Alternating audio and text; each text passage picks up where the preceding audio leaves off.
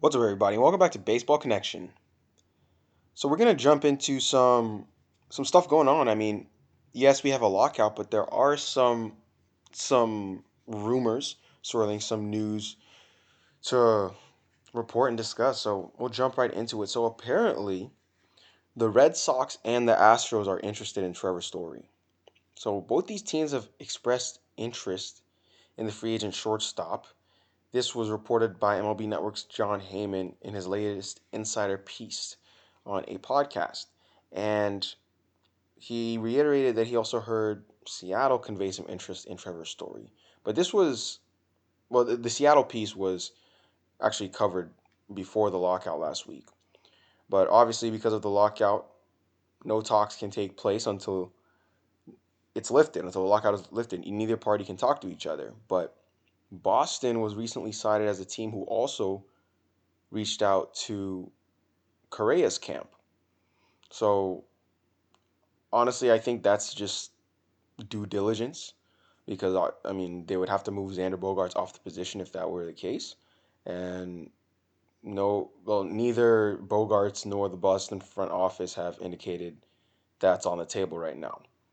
But I would say the takeaway from a potential Carlos Correa pursuit is in many ways identical to a hypothetical Trevor Story pursuit. You sign an all star shortstop to guard against the departure of Xander Bogaerts and also improving your infield defense in the meantime.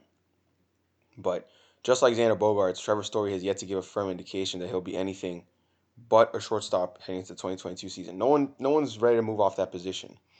Of course, because you know when you're entering the open market, being a shortstop increases your value. You'll make more money as a shortstop than you will elsewhere. So it's better to remain a shortstop until you sign with a new team, get your money, and then move off. Like Manny Machado, for example. That's what he did a few years ago. He was playing shortstop, you know, last year with the Orioles, and then signed his free agent deal, got to San Diego, moved right to third base. That's how it works. But, you know, the Red Sox clearly aren't afraid of shuffling players around if it means upgrading their defense. I mean, we saw them just require Jackie Bradley Jr. So, I mean, getting Story would definitely be a improvement for their defensive metrics at shortstop um, over Xander Bogaerts. Uh, you know, with the bat, you know, not really. Uh, Xander Bogaerts is, is an elite bat at short, but you know, he has his shortcomings defensively. So yeah, um, that that's that's what's coming out of you know a report from Boston, and the Houston connection, for what it's worth, would require the least moving parts because with Correa out of the picture for now, the Astros have a clear opening at shortstop that Trevor Story could fill. And as is the case with Boston, a Trevor Story signing may push the the Astros past that first luxury tax threshold if he signs anywhere he's projected to sign. I mean, he's predicted around six years, one hundred twenty-six million dollars. So if he signs anywhere around that, that would bump Houston past that luxury tax threshold. So yeah. I mean, financial complications aside, I mean, the Astros' pursuit of Story may also depend on how ready they are to give their top prospect Jeremy Pena a look. They have a guy, Jeremy Pena. He dominated in a 30 game showing at AAA this year hitting 10 homers to go ahead with go along with a 287 average 346 on base 598 slugging. That home run power is new for him though but it's certainly encouraging for the astros front office to consider but they might not be able to, they might not be willing to hand the starting shortstop job to a 24 year old just yet just yet. So they might go with the more established player.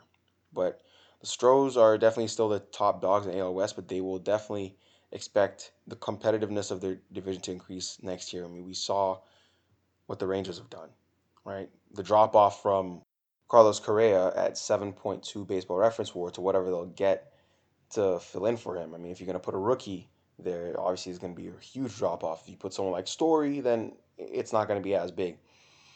So you're going to have that to to figure out if you're the Astros. So you're gonna have that drop off. Um, and and yeah, so that AL West, I mean, the Mariners continue to get better too. So that AL West is improving. Angels too. So we'll see. We'll see what Houston decides to do. They are the favorites in the division, but it's not going to be, you know, it's not going to be a walk in the park. It's not going to be a walk in the park. So we'll keep an eye on that. So the Mets are still looking for a manager. You know, we know they've made all these big moves this offseason, but they don't have a manager yet.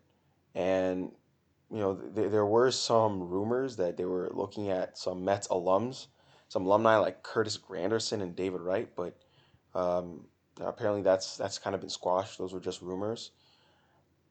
They're now considering some veteran managers like Buck Showalter and Brad Ausmus. But yeah, they interviewed Brad Ausmus, and he has quite a few things going for his candidacy. I mean, one factor is his relationship to their to their uh, general manager, Eppler, um, and Brad Ausmus was a special assistant to Eppler before being promoted to a manager in 2019. While both of them were with the Angels. That's Billy Eppler. Buck Showalter, I mean, he hasn't managed in the major leagues in a while, but we know, you know, this is a veteran. He's he's uh, he's been around for some time. He's been around the game for some time. So, uh, most recently with the Baltimore Orioles, and you know, we, we know what he can do. But we'll see. We'll see what the Mets consider. They'll get. They'll get a manager before before uh, long. You know, spring training will will be in a couple months, but they'll find that the most important thing for them is their their their roster. Obviously, you know the players they have on that staff. I mean, they've really beefed it up. They've done a great job with their outfield. They've done a good job with you know getting Scherzer, but I would say they need to fill out the back of the rotation now. That's what they need to do. They have deGrom and Scherzer, but they need to you know you know tidy up the back of that rotation, and they'll be they'll be set to go. So that's where things stand right now. We'll probably get back on track with our 2021 recaps as soon as possible. But that's going to do it for today. If you enjoyed this, please share it to someone who'd be interested, and we'll see you next time on Baseball Connection.